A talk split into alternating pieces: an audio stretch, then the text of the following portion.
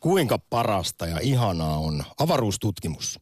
Tuo kysymys on aina ajankohtainen, mutta etenkin nyt, kun NASA juhlii 60-vuotista taivaltaan. Yhdysvaltain avaruushallinnon synttäreiden kunniaksi aktiissa lennetään seuraava tunti universumin saloihin. Studiossa kosmologi Samppa Korhonen sekä tuossa vastapäätä 80 kiloa hyötykuormaa insinööri Putkonen sekä avaruusaktin vieraana astrofyysikko Sissi Enestam. Morjesta. Moikka. Lämpimästi tervetuloa. Nyt juhlan kunniaksi kysytään heti, että kuinka suuri NASA-fani olet?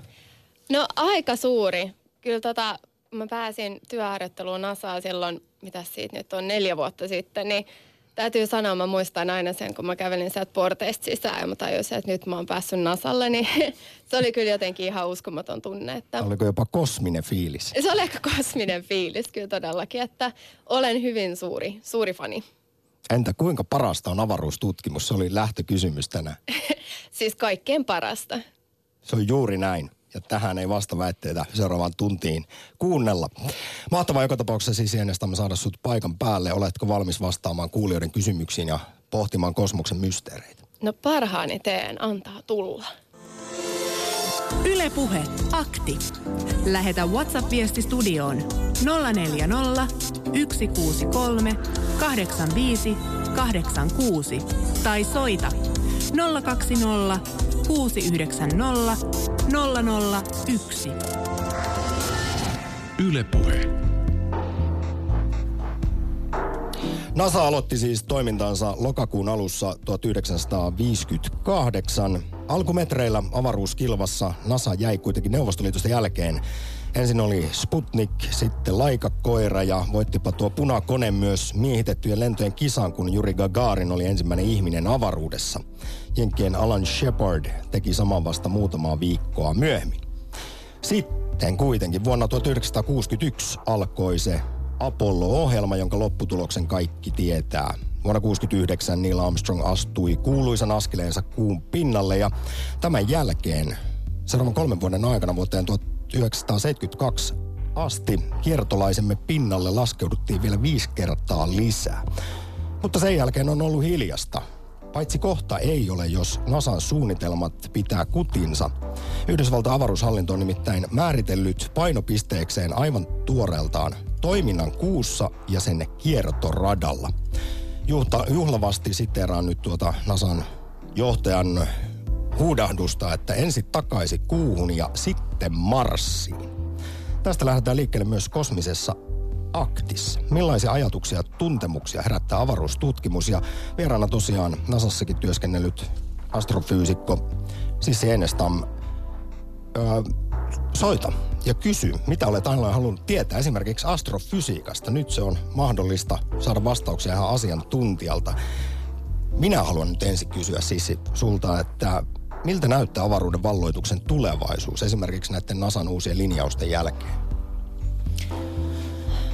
Se on aika vaikea vastata. Musta tuntuu, että varsinkin historiassa avaruustutkimus on ollut hyvinkin poliittista toimintaa. Niin kuin se tuossa jos puhuit, niin sehän oli aika pitkälti niin kuin kylmän sodan taistelua, se kuuhun meno ja ihmisen lähettäminen avaruuteen, että kuinka paljon sillä oli sitten tekemistä kiinnostuksesta tutkia avaruutta, niin, niin sekin on ehkä vähän kyseenalaista. Tällä hetkellä se poliittinen tarve ehkä yhtä suuri. Et siihen aikaan, kun ihmisiä lähetettiin kuuhun, niin sitähän kuviteltiin, että, että 2018 niin mehän niin kuin asutaan jo varmaan Marsissa. Ja, mm. että siis mahdollisuudet olisi ehdottomasti tehdä paljon. Teknisesti me voitaisiin hyvinkin tehdä suunnitella matkaa Marsiin ihmistenkin kanssa ihan, ihan lähivuosina jo, mutta, mutta mistä tulee sitten se oikea motivaatio ja raha, sanotaan näin. Mutta toivotaan. Siis kyllä mä uskon, että se näyttää positiiviselta, mutta kaupallinen avaruus varmaan tulee olemaan aika merkittävässä osassa. Niin, siis varsinkin 2000-luvulla nämä yksityiset avaruustoimijat on nostanut kovasti profiiliaan, kehittäneet toimintaansa. Siellä Elon Muskin SpaceX on tietysti se tunnetuin, mutta on Bigelow Airspace ja Virgin Galactic. Mutta Elon Musk, tuo hullu Nero, on, on kovasti sitä mieltä, että tuossa jo, oliko 2023-2024, kuitenkin ensi vuosikymmenen puolessa välissä, niin Marsissa olisi pysyvää asutusta. Miltä nämä visiot kuulostaa? Ähm, mä olen itse suuri optimisti ja mä en ikinä halua murskata kenenkään unelmia. Ö, sanotaan näin, että oh, toivotaan. Ö, toivotaan.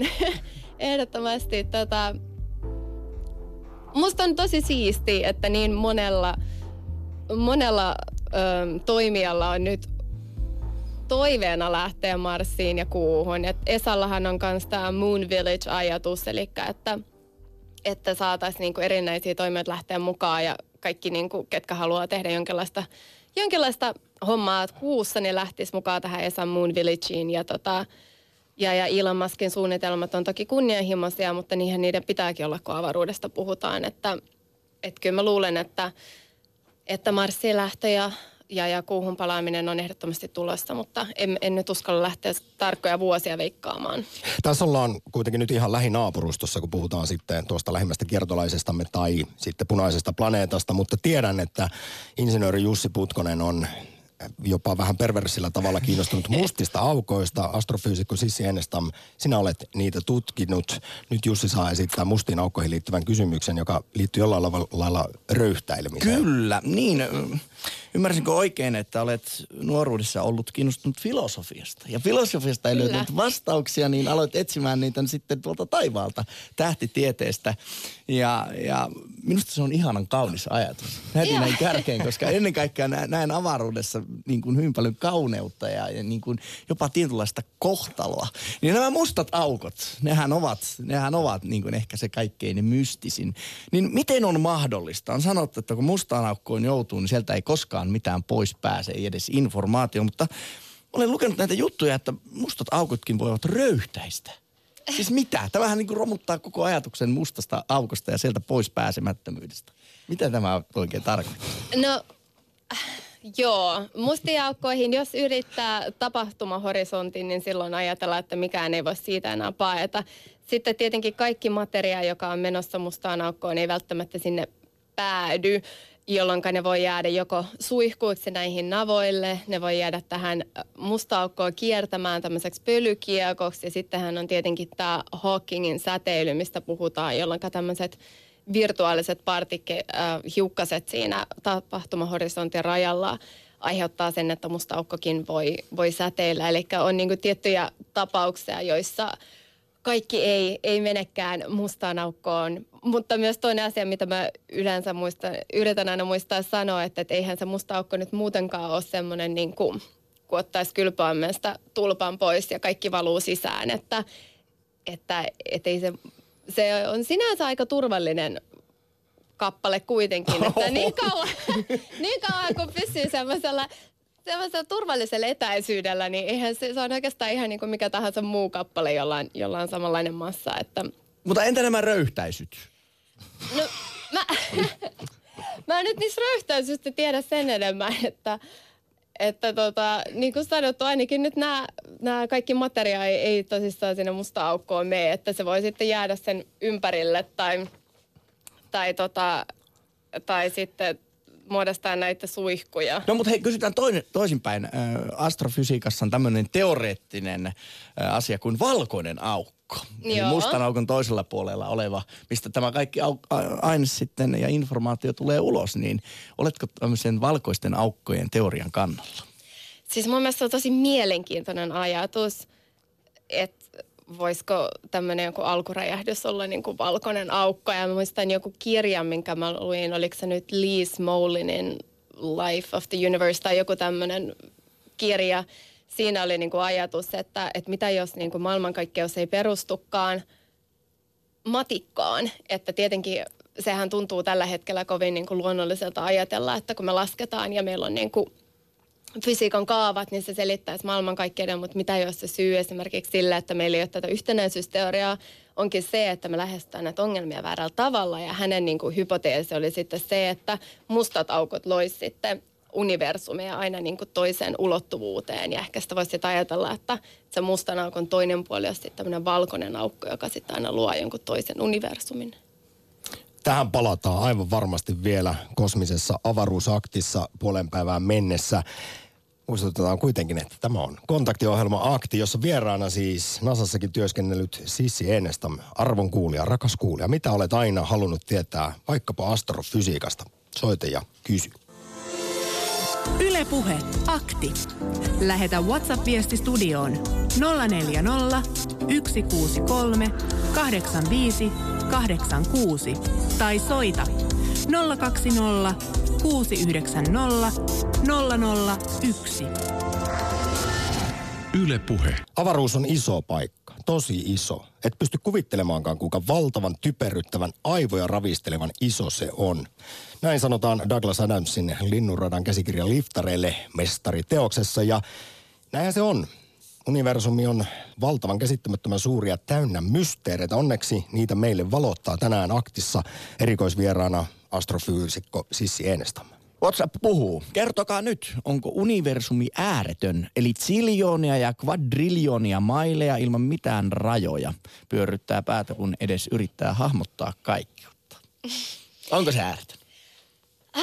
No se vaikuttaa siltä, että no tietenkin tämä tietty näkyvä universumi, mikä voidaan nähdä, mutta että siinä olisi periaatteessa joku, joku äärellisyys ja sehän kasvaa jatkuvasti. Eli mun mielestä aina hyvä tapa ajatella sitä, miten universumi kasvaa ja kaikki etääntyy toisistaan. Joskus kuulin semmoisen semmoisen seli, äh, kielikuvan sille, että ajattelee, kun laittaisi rusinapullan uuniin ja, ja kun se sitten siellä uunissa kohaa, niin kaikki rusinat etääntyy toisistaan, niin se on, miten mä oon usein ajatellut maailmankaikkeutta.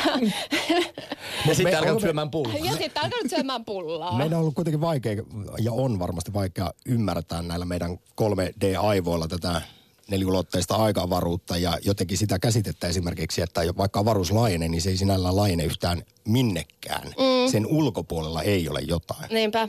Vaikka Se- tämän kuinka tietää ja sanon sen näin kauhean viisaan kuuloisesti, niin en minä sitä silti käsitä.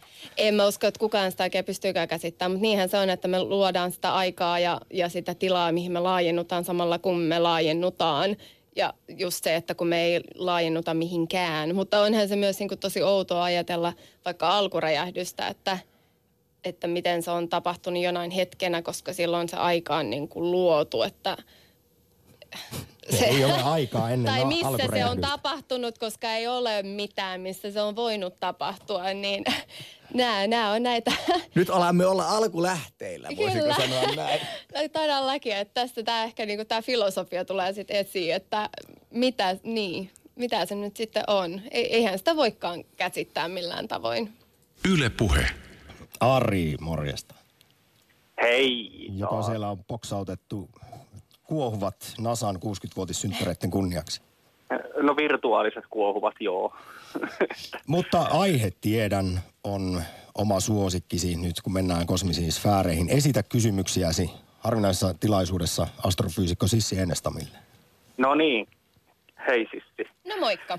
Po- pojat onkin jo vanhoja tuttuja, mutta harvoinpa pääsee aidon oikean tähtitieteilijän kanssa juttelemaan. Ja tilaisuudesta kaikki irti. Mulla olisi kaksi kysymystä ja huomio. Niin tota, toinen kysymys on tämä galakseja ympäröivä kuuma kaasu. Ja eh, sen energianlähteenä ilmeisesti on mustat aukot ja niiden suihkut, mitkä pitää sen niin kuumana. Mutta miten harvaa se kaasu? Eikö se ole aika harvaa ja miten se pysyy niin kuumana? Vai saako se koko aika näistä aukkojen suihkuista energiaa lisää? Joo. Ja mikä on toinen kysymys?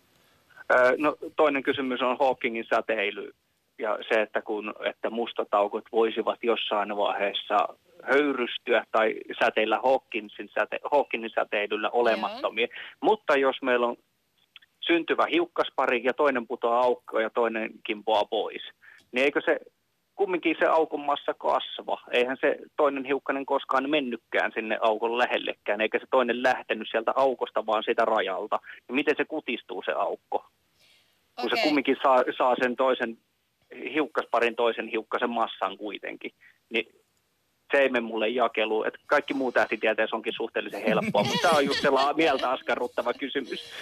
Kiitos Ari jo tässä vaiheessa, että pidät ri- riman sopivalla korkeudella avaruusaktissa. Joo, mutta tämä kuuma kaasu ja ne kaasupallot nimenomaan, että jos galaksitkin ohittaa toiset, niin siitä voi jäädä se kaasupallo leijailemaan siihen, vaikka ne galaksijoukot on jo etääntynyt, niin miten se pysyy niin kuumana se kuuma kaasu. Niin se on, se, sitä mä en ymmärrä, että miten se pysyy harva kaasu kuumana. Okei, no mä aloitan nyt ehkä tuosta Hawkingin säteilystä. Se ei nyt, no kumpikaan näistä nyt ei varsinaisesti ole sitä mun ominta alaa, mutta mä yritän vastata parhaani mukaan. Hawkingin säteily, se on kieltämättä aika outo ilmiö ja, ja siitä on edelleenkin aika paljon ristiriitaa. Eli niin kuin sä sanoit, niin siinähän käy niin, että, että semmoisia virtu- virtuaalisia hiukkasia syntyy siinä tapahtumahorisontissa, milloin se musta aukko imee niistä toisen ja se toinen sitten emittoidaan, jolloin vapautuu säteilyä. Ensinnäkin ne mustataukot, joissa tämmöinen säteily voi, voi ne, niiden massaa viedä, niin se pätee vain muutamiin mustiin aukkoihin tai tietynlaisiin mustiin aukkoihin. Eli se mustan aukon, ne on yleensä näitä hyvin näitä mikroskooppisia mustia aukkoja tai sitten tämmöisiä kuin primordial. Mä en ole ihan varma, mikä siihen on suomenkielinen sana, koska siinä vaiheessa, kun sen mustalla aukolla alkaa olla paljon massaa, niin se säteily ää, on niin, se, siinä vaiheessa se musta aukko e, ö, ottaa sisään enemmän säteilyä, kun se säteilee ulospäin sen lämpötilan takia. Joo. Ää, se virtuaalihiukkaspari syntyy jotenkin sen mustan aukon, aukon niin kuin gravitaatioenergiasta. Ja koska se syntyy sen gravitaatioenergiasta, Aha. niin se, että se emittoi sen yhden hiukkasen, eli niin se menettää sen takia massaa. Ja mä toivon, että se vastasi sun kysymykseen. Eli se siis, ne hiukkaset no, periaatteessa Pare syntyy... oli Sari, että vastasi. No, no vastasi se toki se kysymykseen, ni... mutta miten, miten se auko gravitaatio taas kehittää sen vir- hiukkasparin? Eikö niitä synny tyhjä avaruuteen ja katoaa niitä, koko aika? Nimenomaan niitä syntyy ihan tyhjää avaruuteen jatkuvasti, mutta jollakin tavoin ilmeisesti nyt sitten tämä gravitaatioenergia ää, sitten tiedä sitten synnyttääkö se niitä lisää mutta niin kuin sanottu, se ei nyt varsinaisesti ole mun tutkimusalaa, mutta sen mä tiedän, että, että nämä virtuaaliset hiukkaset, jotka, jotka osallistuu siihen massan menettämiseen, niin ne syntyy tästä mustan aukon omasta gravitaatioenergiasta ja, ja niin kuin ehkä olet kuullut tai varmaankin tiedät, kun selvästi tähtitieteestä tykkäät, niin energia ja massahan ovat sitten yhteydessä toisiinsa, niin kun se menettää, kun Juu, se sitten kyllä. energialla luo hiukkasia, niin silloin kun se menettää massaa, niin tai no, hiukkasen, no, niin silloin se, se se. Sekä, no, to, toi käy ihan järkeä sitten, että se, että miten ne muodostuu, niin sehän on kvanttimekaaninen ilmiö ilmeisesti kuitenkin. Joo. Että, juu. Entä se kuuma kaasu sitten? No kuuma kaasu, no mun, mun täytyy sanoa, että tämä on kyllä semmoinen asia, josta me tiedän tosi vähän, että siis esimerkiksi nyt näissä aktiivisissa galakseissa, niin niissähän sitä jatkuvasti nämä mustataukot sylkee materiaa tähän galaksiin, eli siinä on jos, jos on tämmöinen supermassiivinen musta aukko, jolla on tämmöiset suihkut, niin, niin silloinhan se on jatkuvaa se, se miten se ää, ähm, sylkee sitä materiaa. Joo, se, se käy järkeä, että sieltä tulee koko aika energiaa justiin näiden mutta kiertymäkiekon sitten... suihkujen kautta, mutta tota, mutta se, että justi, että se kuuma kaasupallo, mitä on havaittu, havaittu, että galaksijoukot on ohittanut jo toisensa, mutta kuuma kaasupallo on jäänyt. Aivan tyhjään avaruuteen, niin se, se ei mene mulle jakelu, että miten se voi olla kymmenien miljoonien asteisen lämpöinen ja tyhjässä avaruudessa, että eikö harva-aineinen kaasu jäähtyisi aika pian. Joo, mä ymmärrän kyllä sun kysymyksen, mutta mä en oikein tiedä, osaanko mä vastata Ja sulle. Ari, koska lähetysaikamme on rajallinen ja muitakin soittajia, joita astrofysiikka, kosmologia, avaruustutkimus pohdituttaa kovasti, niin kiitän suuresti. No hei, kiitos tästä ilman muuta teille. Kiitos paljon. Moi. Moi moi. Ylepuhe akti. Lähetä WhatsApp-viesti studioon 040 163 85 86 tai soita 020 690 001. Ylepuhe. Kysymys Sissille. Uskotko multiuniversumeihin? Itse pidän selvänä, että universumeja on enemmän kuin havaitsemme. ihan mahdollista. Se on vähän vaikea asia.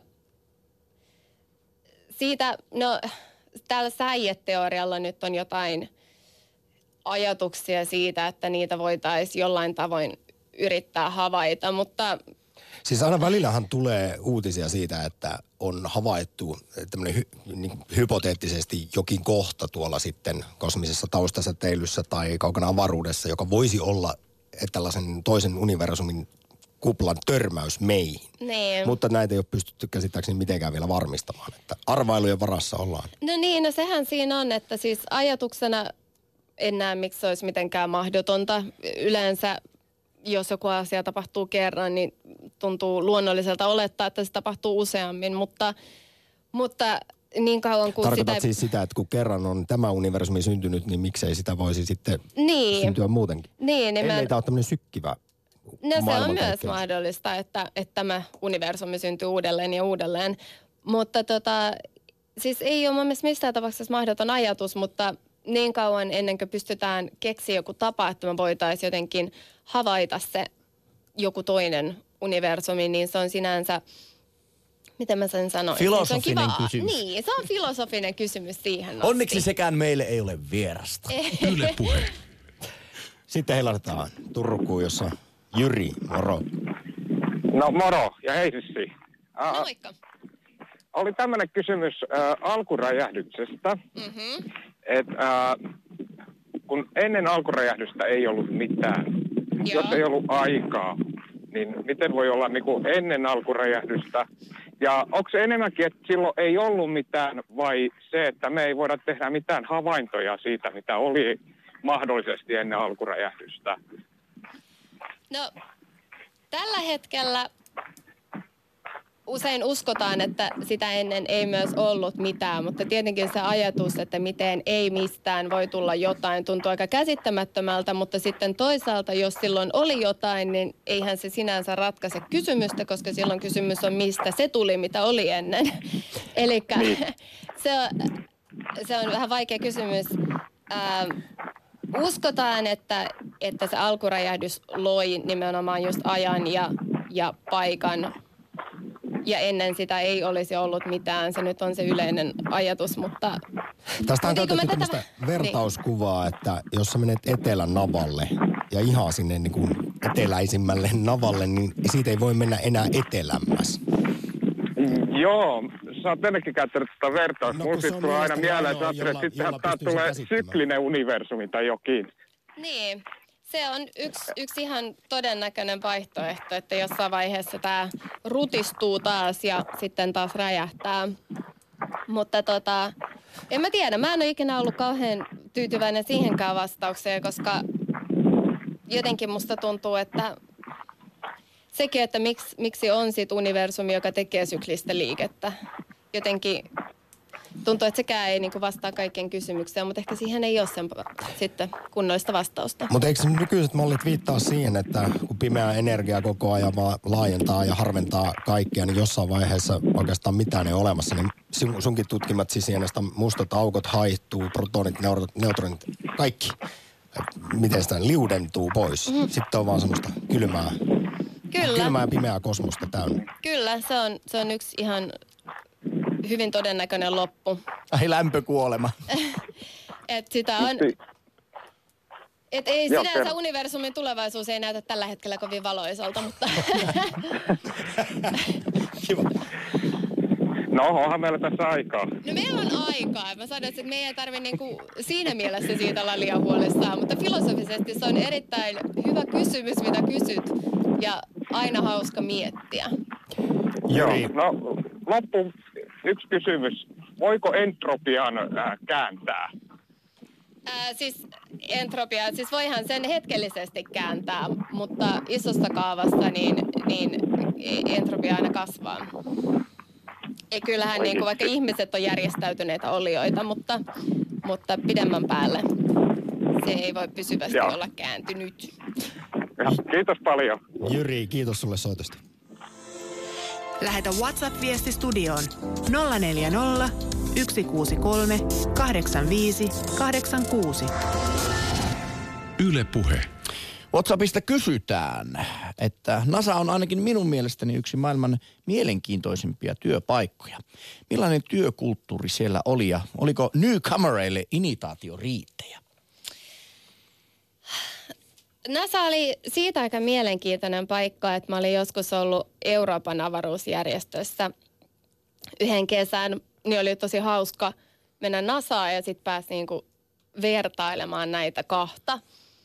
Ää, NASA oli itse asiassa aika erilainen kuin ESA. Se, se veisi aika pitkään, jos mä nyt lähden kaikkia näitä asioita erittelemään, mutta sanotaan näin, että NASAlla on sinänsä niin kuin mielenkiintoinen, ää, NASA on siinä mielessä mielenkiintoinen, että, että sehän on niin kuin ollut aikoinaan niin kuin armeijan, armeijan kuuluva osa. Ja tämä niin kuin tieteen tutkimus on oikeastaan tullut vähän niin kuin tämmöisenä jälkiajatuksena siihen mukaan melkein. Ja totta kai sitten tämmöisiä niin kuin militaarejä asioita ehkä huomasi siinä jollain tavoin. Sitten tietenkin myös monta muuta asiaa. Siellä oli erilaisia. Esalla sitten taas on se, että, että Esalla se toimii niin, että, että eri jäsenmaat maksaa Esalle rahaa ja, ja sitten Esa palkkaa näitä ihmisiä ja tilaa palveluita sit näistä maista niin kuin mahdollisimman hyvin sillä sitä rahaa vastaavalla, vastaavia sitten palveluita. Niin tota, molemmissa oli, oli tämmöisiä mielenkiintoisia tota, ominaisjuttuja.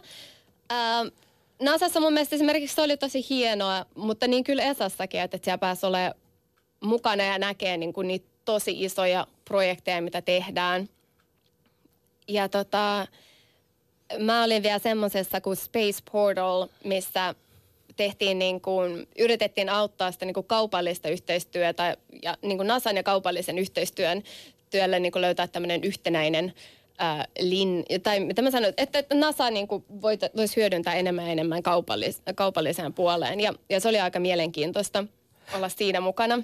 Hei, kuinka paljon siellä sitten nämä menneiden aikojen ylväät haamut oli läsnä? Kuinka paljon siellä tiedostettiin se, että tämä on se NASA, joka lähetti esimerkiksi Neil Armstrongin kuuhun?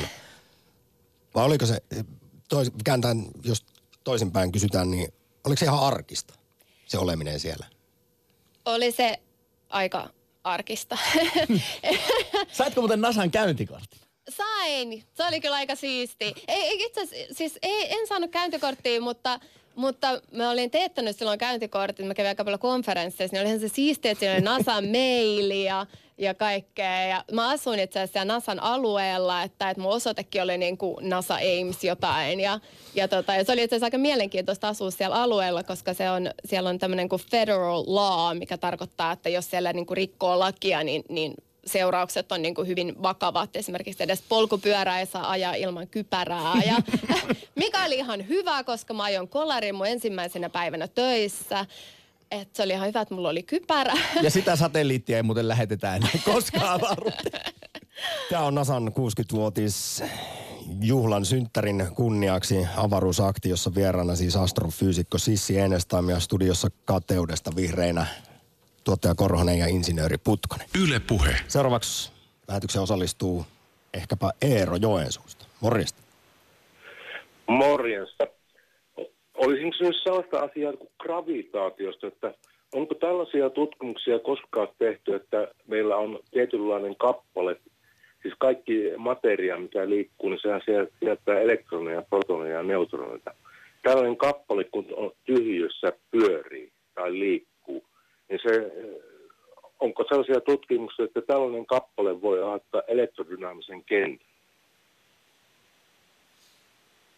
Mentiinkö vähän Sissi Enestamin osaamisen ulkopuolelle? No nyt vähän joo. Mä nyt en kyllä uskalla lähteä vastaamaan elektrodynaamisista kentistä. Se kuuluu enemmän tonne teoreettiseen teoreettiseen puoleen. Mä voisin tähän sanoa, että vähän viittaa siihen, että tämä LIGO, miten se havaitsi silloin nämä gravitaatioaallot.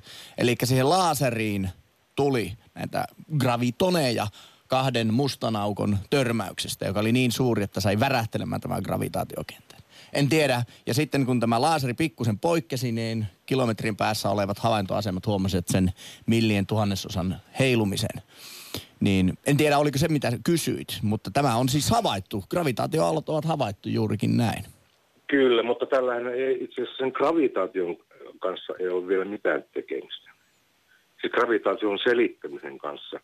Vaan mä tarkoitan sitä, että jos meillä tietynlainen varautunut kappale, taikka siis eri, erilaisia atomeja ja, ja molekyyliä ja niin edelleen, jos ne pyörii tyhjössä, niin ne aiheuttaa, mitä enemmän näitä on, sitä voimakkaampi tämä kenttä tulee olemaan tyhjössä. No eikö tämä ole perusinduktiota? Kyllä. Eero, nyt vielä lyhyesti. Muistan, olet soittanut ennenkin aktiin, kun tämän tyyppisiä aiheita on käsitelty ja sinä olit sitä mieltä, että oletit, että James Webb-teleskooppi tulevaisuudessa voisi nähdä, että se on niin tarkka, että se voisi nähdä jopa alkuräjähdyksen taakse. Onko nyt esimerkiksi, kun siis Enestam tuossa kertoi tästä, että miten aika syntyi alkuräjähdyksessä, niin onko, onko ajatuksessa muuttunut sinulla ero tästä aihealueesta vai vieläkö uskot, että voisimme joskus katsoa alkuräjähdyksen taaksekin? Öö, no tämmöinen mahdollisuus on aina olemassa. Mitään mahdollisuuksia ei pidä poissulkea. Mutta mä tarkoitan sitä, että tämä niin sanottu Hubble... Teleskooppi. Niin, Hubble, Hubble, Edwin Hubble nimenomaan sanoi, että avaruus on ollut aina olemassa. Ja tämä Big Bang on loppujen lopuksi Hubblein tuota, siis keksimä sana jota on käytetty. Ja Hubble, Edwin Hubble ei koskaan hyväksynyt sitä alkuräjähdysteoriaa. Näin minä olen ainakin sen äh, saanut, saanut selville. Mie, haluaako siis no, no siis oli vähän sanomassa, että, että ennen kuin on tapahtunut se vaihe tässä alkuräjähdyksen jälkeen, että, että fotonit on päässyt liikkumaan, niin me ei voida sitä taaemmaksi ikinä nähdä mitä tulee siihen kosmiseen taustasäteilyyn, niin... Sehän on periaatteessa kuin valokuva niin, alkuräjähdyksestä tai hyvin nuoresta universumista. Niin, että se on, mikä tämä WMAP ja, ja Planckit on muut on ottanut kuvaa siitä kosmisesta taustasäteilystä, niin sitä pidetään tällä hetkellä parhaana todisteena alkuräjähdyksellä. Kiitos Eero osallistumisesta. Ylepuhe Akti. Soita 020 690 001. Ja ota osaa avaruusaktiin, kun NASAn 60-vuotisen taipaleen kunniaksi studiossa vastaamassa kysymyksiin astrofyysikko Sissi Eenestam. WhatsApp puhuu ja en tiedä, varmaan sinäkin NASAn ex-työntekijänä olet törmännyt jos jonkunlaisen erilaisiin teorio- teorioihin salaliitto sellaisiinkin. Täällä WhatsAppissa kysytään, että miksi kuussa ei ole enää käyty? Mä luulen, että mitä me puhuttiin tuossa alussa siitä politiikasta ja avaruudesta, mä luulen, että, että se on varmaankin se paras selitys sille, minkä takia siellä ei ole käyty. Kyse ei ole siitä, että me ei, meillä ei olisi teknologiaa, meidän on luonnollisesti... Jenkit voitti sen kisan jo. Se meni ne. jo ei ole tarpeeksi suurta motivaatiota. Ei tarvi uhitella enää kellekään täällä, että tsiikatkaa me Mutta eikö sinne kuitenkin Kiina on suunnitellut, Japanista on ollut, no sehän, Jenkitkin on mm. puhunut ja ties mitä venäläisetkin. Siis ja NASA määritteli aivan tuoreeltaan tämän uuden linjauksensa, että nyt mennään sitten kuuhun ja kiertoradalle. New ja... races on. Mä luulen, että, että se on tullut taas kiehtovaksi, mutta silloin 70-luvun loppua kohti 80-luvulla ei ollut ehkä niin kuin tarpeeksi syytä mennä takaisin. Nyt alkaa taas olla syitä. Pienemmillä avaruusmailla on syy näyttää, että hekin voivat sen tehdä ja vähän niin kuin todistella tietyllä tapaa myös niin kuin mahtiaan sitten täällä maapallolla, että, että heiltä löytyy teknologia ja osaaminen mennä sinne ja, ja toivottavasti myös tieteellisistä näkökulmista sinne on tullut uusi, uusi mielenkiinto. Ja tosissaan Esallahan on tämä Moon Village-suunnitelmista, että, että luulen, että nyt, nyt on taas löytynyt uusi mielenkiinto sitä kohtaan. Onko tässä myös se, että jos halutaan matkustaa sitten punaiselle planeetalle, niin kuuta voi käyttää tällaisena tietynlaisena lähtöpisteenä? Sitä usein ajatellaan, että, että se on no ensinnäkin nyt ennen kuin lähdetään Marsiin, niin, niin fiksumpi kuin kuussa tosissaan ei ole nyt pitkään aikaan ihmiset käynyt, että, että olisi hyvä, että ensin mennään sinne, mutta sitten myöshän sitä on ajateltu pidemmän päälle, että jos lähdetään tekemään enemmän matkoja Marsiin tai puhumattakaan joskus jonnekin kauemmas, että kuu olisi aina semmoinen niin kuin tankkausasema, että ensin mennään kuuhun ja siellä sitten varustaudutaan tänne pidemmälle matkalle, että, että se kuu, sillä on itse asiassa paljon annettavaa kyllä vielä maapallolle, vaikka, vaikka se ei ollutkaan ehkä sitten niin kuin niin jännittävä kuin jotkut Skifi-kirjailijat vaikka olivat toivoneet, mutta... Yle Puhe. Sitten Maunulaan. Juhani, hyvää maanantai. Eikö tiistaita? No, hyvää tiistaita, joo.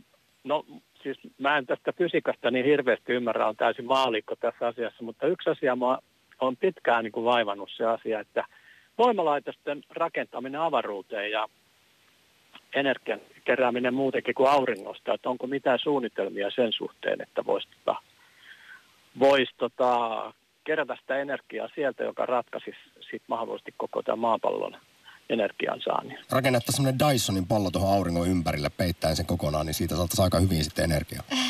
Vai niin. vähän pienempää näin aluksi, Johanna? Niin, siis ajattelin, että onko mahdollista siis, että kun rakennetaan kaikenlaisia avaruusasemia ja muita ja, ja kaikkia muuta, että ne samalla keräisi energiaa ja lähettäisi sitä no. ikään kuin lähettäisi maapallolle sitä.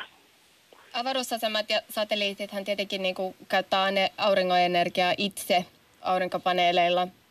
Mä luulen, että siinä keräämisessä, no tietenkin se tarvitaan aika isot ai, aurinkopaneelit tietenkin joku Dysonin pallo, se voi viedä vähän aikaa, että meillä on se teknologia siihen. Ää, mä luulen, että kyseessä olisi aika iso rakennelma ja sitten se pitäisi saada jotenkin säilyttyä ja sitten tietenkin vielä saada sille maapallolle hyötykäytettäväksi. Se, mitä tulee aurinkoenergiaan, mitä sitten taas muunlainen energian kerääminen, niin sekin, siis tällä hetkellä avaruustoimintaahan rajoittaa hirveän paljon semmoiset lainsäädännöt, jonka mukaan avaruutta ei voi käyttää kaupallisiin tarkoituksiin, eikä mikään maa voi omistaa mitään osaa avaruudesta ja niin edespäin.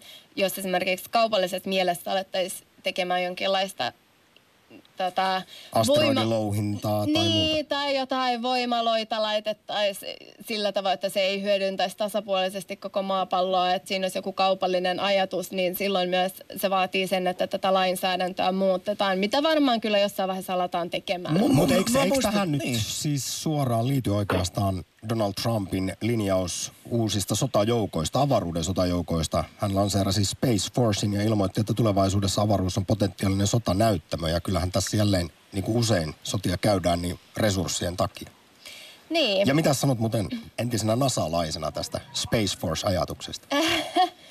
no tota, tietenkin nyt toivoisin, että avaruutta ei käytettäisi nyt varsinkaan mihinkään tämmöisiin niin kuin militaarisiin tarkoituksiin, mutta mitä sitten taas tulee asteroid miningiin ja muuhun kaupalliseen toimintaan, niin mä luulen kyllä, että siinä, tota, siinä aika alkaa olla mennyt ohi jo sen lainsäädännön ja, ja aika pian pitää kyllä alkaa miettiä uudelleen sitä, että mutta tota, joo, toivoisin kyllä, että voitaisiin jättää nämä tämmöiset ainakin sotilaalliset tavoitteet pois avaruudesta. Siis e, onko, onko mitään muuta mahdollista saada energiaa kuin aurinkoenergiaa sieltä avaruudesta? No. Onko, onko olemassa mitään? Lämpövoimala Merkkuuriukseen ja pitkällä piuhalla suoraan maan. tai langattomasti siirretään. Siinähän se on. No onhan sitä varmaan kaikenlaisiakin tapoja. Siis mustia aukkoja johonkin suihkuun keräämään sieltä tulevaa jotain suihkujen energiaa, mutta siis en, en, usko, siis ei mitään realistista. Ainoa, missä nyt olisi joku semmoinen potentiaalinen, että josta saisi enemmän, enemmän energiaa ja olisi jotenkin edes niin kuin semirealistisesti re, realistisesti saatavilla, niin olisi varmasti se aurinko. Niin, se on se aurinko melkein, mihin pitäisi vaan keskittyä ja sitten sitä kehittää ja, ja laittaa tänne maapallollekin sitten No kyllähän tuossa, kun ei tarvitse mennä avaruuteen asti, kun lyötäisiin puoli Saharaa täyteen aurinkopaneeleita, niin sille jo saataisiin hoidettua aika hyvin energiaa Niin, tai sitten kaikki, kaikki katot ja, ja maantiet täyteen paneeleita, niin sitten meillä olisi energiasta tule pulaa. Niin, tai peitettäisiin ne jäätiköt. Tai kulutettaisiin vähemmän. Nythän tämä Niin. menee jo energia-aktin puolella. No se energiaakti siinä mielessä kiinnostaa, että se ö, hollantilainen ö, tota, keksintö sitä, että laitetaan maatien, asfaltit tota, teidän aurinkopaneeleilla, niin sit siitä, sitä on sit sitä energiaa vaikka kuinka paljon. Juhani, kiitos tässä vaiheessa osallistumisesta ja pohdinnoista. Selvä, kiitti. Moi. Yle Puhe, akti. Ja koska aika juoksee, niin heilahdetaan heti Helsinkiin Mikon luokse. Morjesta. No moro moro. Hei, tuossa joo. Nasan juhlalähetykseen Joo, avaruusaktiin. Mitä Joo. sä haluaisit kysyä esimerkiksi astrofyysikko Sissi Ennestamilta? No siitä, että pitääkö se oikeasti paikkansa, että NASA on hävittänyt kaikki ne tiedot niistä kuulennoista, se data, mitä niistä on saatu. Mä oon ymmärtänyt, että, mä oon ymmärtänyt, että ne alkuperäiset jotkut nauhat olisi jossain vaiheessa hävinnyt. Siis tämä on sen verran, mitä mä asiasta tiedän, mutta siis ne, jotka epäilee, että onko kuussa ikinä käyty, niin no siitä nyt voisi käydä pitkän keskustelun, mutta... En mä mut- sitä epäile, mutta No mä vaan mietin sitä, että, sitä mä vaan mietin, että niinku ihmiskunnan historia on upein temppu, mitä me ollaan tehty ja sitten NASA on niinku hävittänyt kaikki datan siitä. Siellä Joo, mu- se- muutossa oli papereita tosiaan kadonnut. Tuntuu Joo, vaan se- jotenkin vähän niin kuin, että haloo. No, no, tästä on hyvin vaikea olla eri mieltä. Se on vähän sama kuin Vatikaani ilmoittaa, että joo, meidän salainen kirjasto on kadonnut, tai Fort Knoxissa ei ole kultaa, tai... No mutta kyllähän Aleksanterin kirjastokin paloi ja jotkut sanoi, että se myöhästytti erilaisia teknisiä innovaatioita niin kymmenillä ellei sadoilla vuosilla. Että Aivan, onhan aivan. tämä mahdollista. Joo. Niin. No mutta siis 60-luvulta tähän päivään, mitä tuossa on... Nyt ne oli kato laittanut niin jollekin magneettinauhalle. Tämä on tulevaisuuden talletusväline. Tämä ei katoa koskaan. Joo. Ihan No fyysisiä mitä tota käsittääkseni sit vielä dokumentteja semmoinen-. Niin, niin no joo. Mutta hei, sitten vielä semmoinen toinen, niin kuin tämä Van Allenin vyöhyke, mikä tuossa on, Joo, niin sehän on ilmeisesti aika rankka. Se, se, on- se on niin kuin vaikea ohittaa. joo. Niin mi, millä keinoilla me nykyään sitten päästään se ohi, kun päästiin silloin 60-luvulla? Siis kyllähän siinä, se oli niin lyhyt esimerkiksi kun kuuta kierrättiin ja siellä käytiin se aika. Kyllähän siinä astronautit kovasti sai säteilyä, mutta se oli Joo. vielä sietokyvyn rajoissa. Tässä varmaan tarkoitat sitten, että jos lähdetään pidemmälle reissulle, niin miten siinä selvittäisiin? Ei kun tuossa maapallon ympärillä, kun on se Van Alleni, va- mikä Van, Van Allenin vyöhyke, Van Allenin belt, Mm. niin se on kuulemma ilmeisesti jotenkin niin kuin aika vaikea ohitettava. kun Mä se on lu- niin, Niin, mä, o, olisiko se sitten, että siinä ei sitten ole kuitenkaan jouduttu niin pitkää aikaa pitää, mutta kyllähän vaikka jos sitten taas jos lähdetään Marsiin, niin sittenhän säteilystä tulee ihan oikea ongelma, että sitähän on mietitty, että jouduttaisiin tekemään semmoiset erityiset kammiot, joihinkin sitten astronautit joutuisi menee osaksi aikaista matkaa, että ne pystyisi suojautumaan sitten säteilyltä, että mutta siis niin, kyllähän Joo. kansainvälisellä avaruusasemallakin, niin kyllähän siellä... se, on al, se on sen alapuolella, se ei niin, ole niin korkealla. Niin, mutta et sielläkin, niin kyllähän siellä on, on säteilyä ja astronautit joutuu välillä, välillä tota, et, et kyllä, niin siis suojautuminen, kun on... Joo. Hei nyt vielä kun Mikko, kiitos tässä vaiheessa soitosta, Joo. voit pysyä linjoilla, mutta liittyen kaikkeen tähän ja kansainväliseen avaruusasemaan, huomasitko kun tuossa elo-syyskuun taitteessa kävi ilmi, että ISS tai sitä Sojus-kapselia, joka siihen oli liitetty, niin sitä oli sabotoitu. Sitä oli Joo. joku manuaalisesti porannut siihen ihan reijän. Joo, kyllä mä siitä lu, luin, joo. Mi- mikäs tässä nyt on taustalla? Siellä on joku seonnut. Jokko, jolla on ollut koti-ikävä, niin sitten... Tota, joo, en, en ole, siis se on kyllä niin käsittämätön juttu, että Mutta mielenterveysongelmaisiahan noin on aika suuri osa noista astronauteista, kun ne on käynyt. Ja...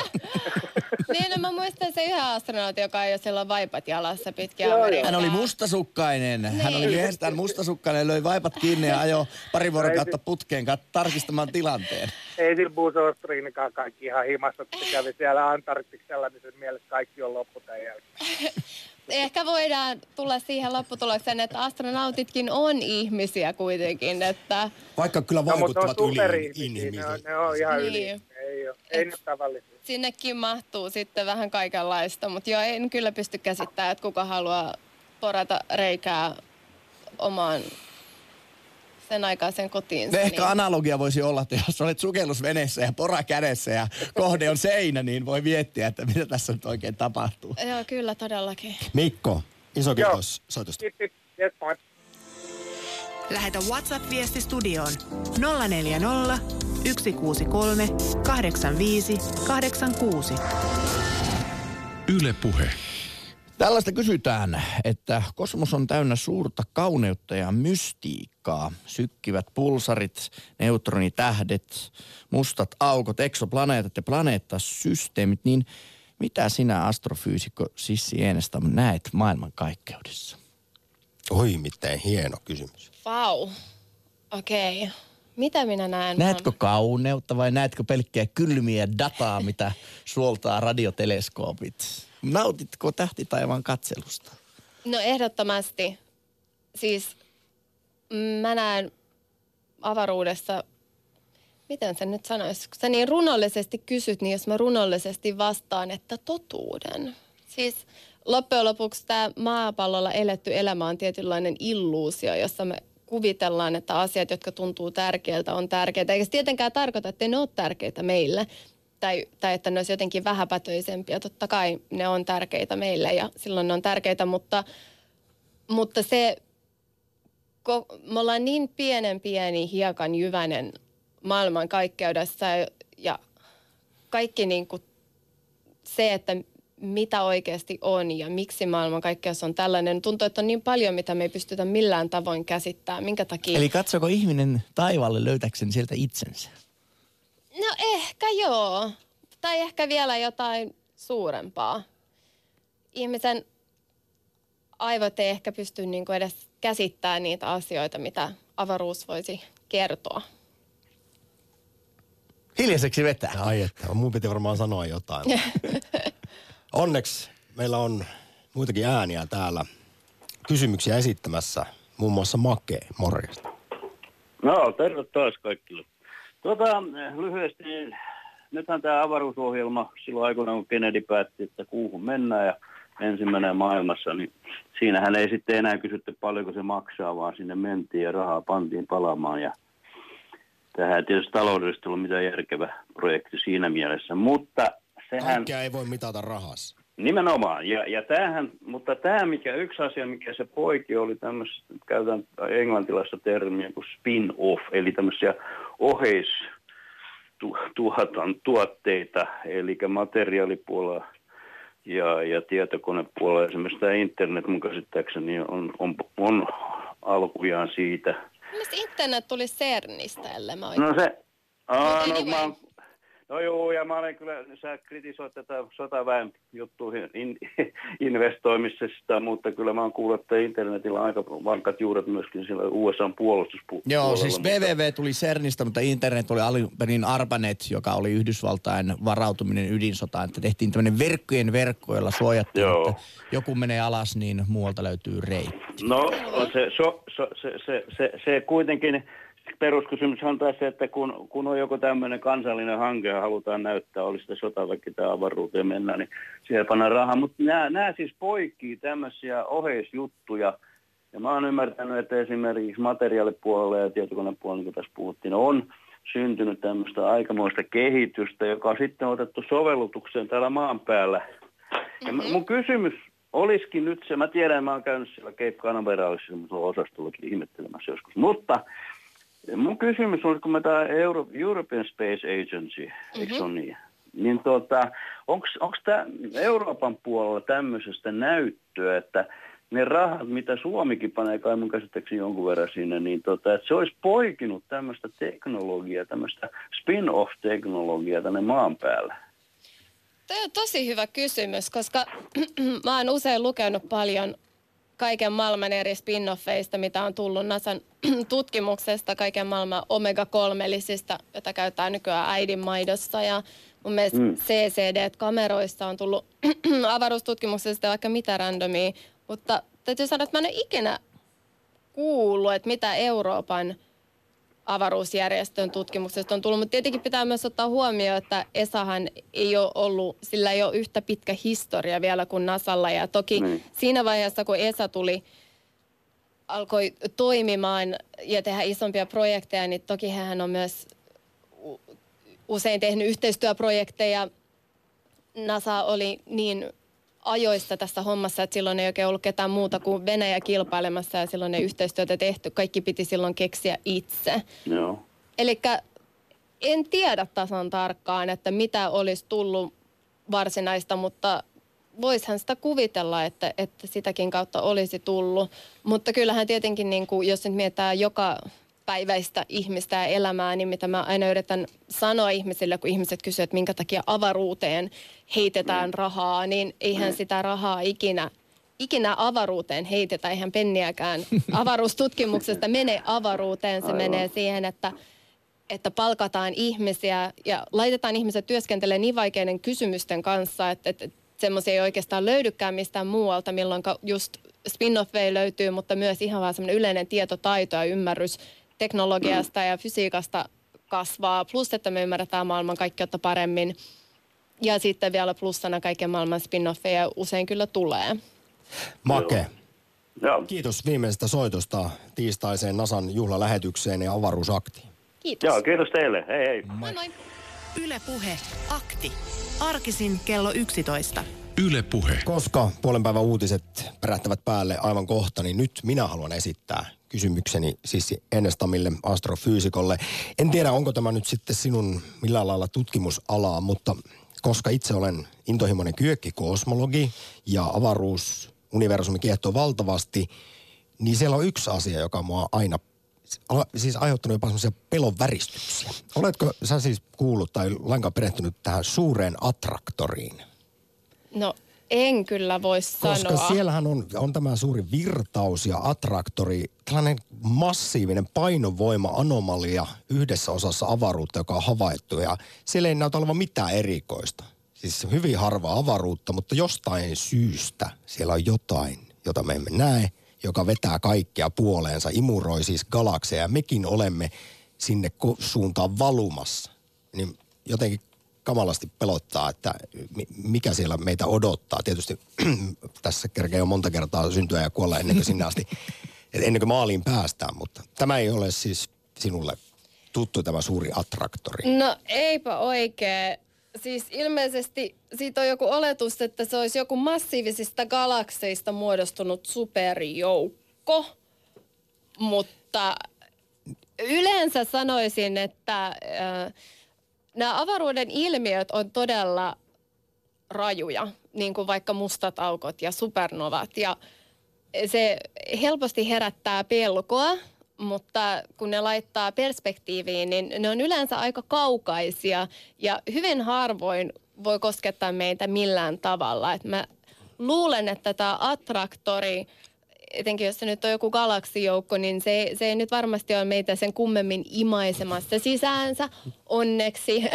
Voit jatkaa M- elämää ihan rauhassa. Ky- kyllä näin, mutta mielenkiintoista, että yksi tällainen joku ihmeellinen asia tuolta löytyy, jolle ei ole vielä oikein selitystä keksitty. Mutta koska astrofyysikko Sisienestä mustat aukot on sun alaa, niin vielä tässä lyhyesti, osaatko puoleen minuuttiin kertoa, että mitä siellä mustan aukon sisällä oikein on ja kuinka pahasti siellä menevät kaikki fysiikan lait rikki.